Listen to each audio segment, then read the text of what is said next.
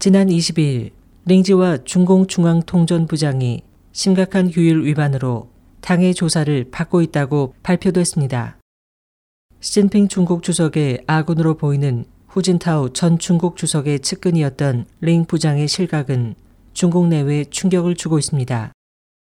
각 방면에서 억측이 난무하는 가운데 호주에 거주하는 중국 문제 전문가이자 법학자인 위안 홍빙 씨는 올해 5월 발간된 저서 대만 생사서에서 링지와는 태자당의 반감을 샀다. 후진타오를 배신하고 저우융캉에 협력했다며 그의 몰락을 예견했습니다. 다음은 해당 부분의 초역입니다.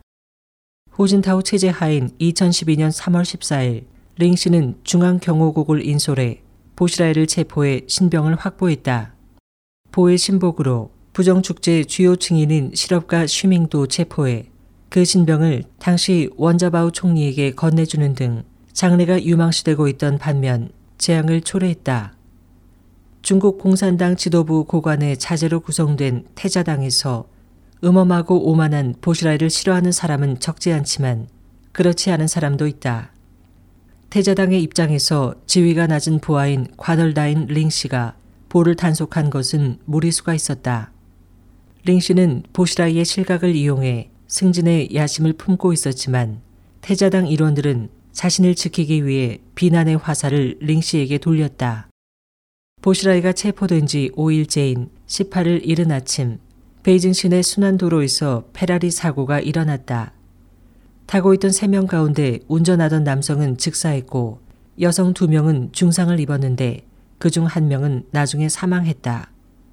남성은 링 씨의 아들이었다.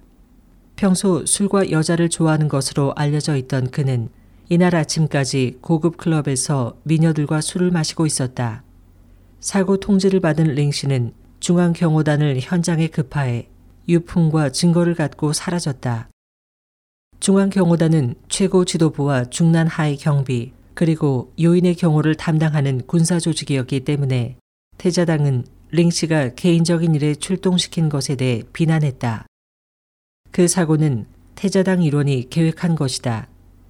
사망자 중 3명은 수면제가 든 술을 먹었고 페라리의 브레이크도 누군가에 의해 만져졌다. 한편 당시 공안과 사법 등을 총괄하는 중앙정법위석의 저우융캉은 동료인 보시라이의 체포로 강한 불안에 빠져 단속을 피하기 위해 링 씨의 약점을 잡으려 했다.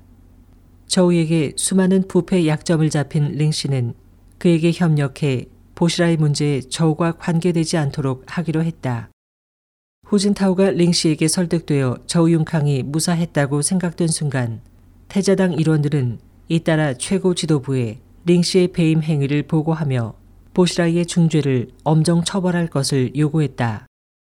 이러한 상황 속에서 후진타오도 링 씨를 끝까지 지키지 못하고 엄격하게 추궁하지 말라는 말만을 남겼다.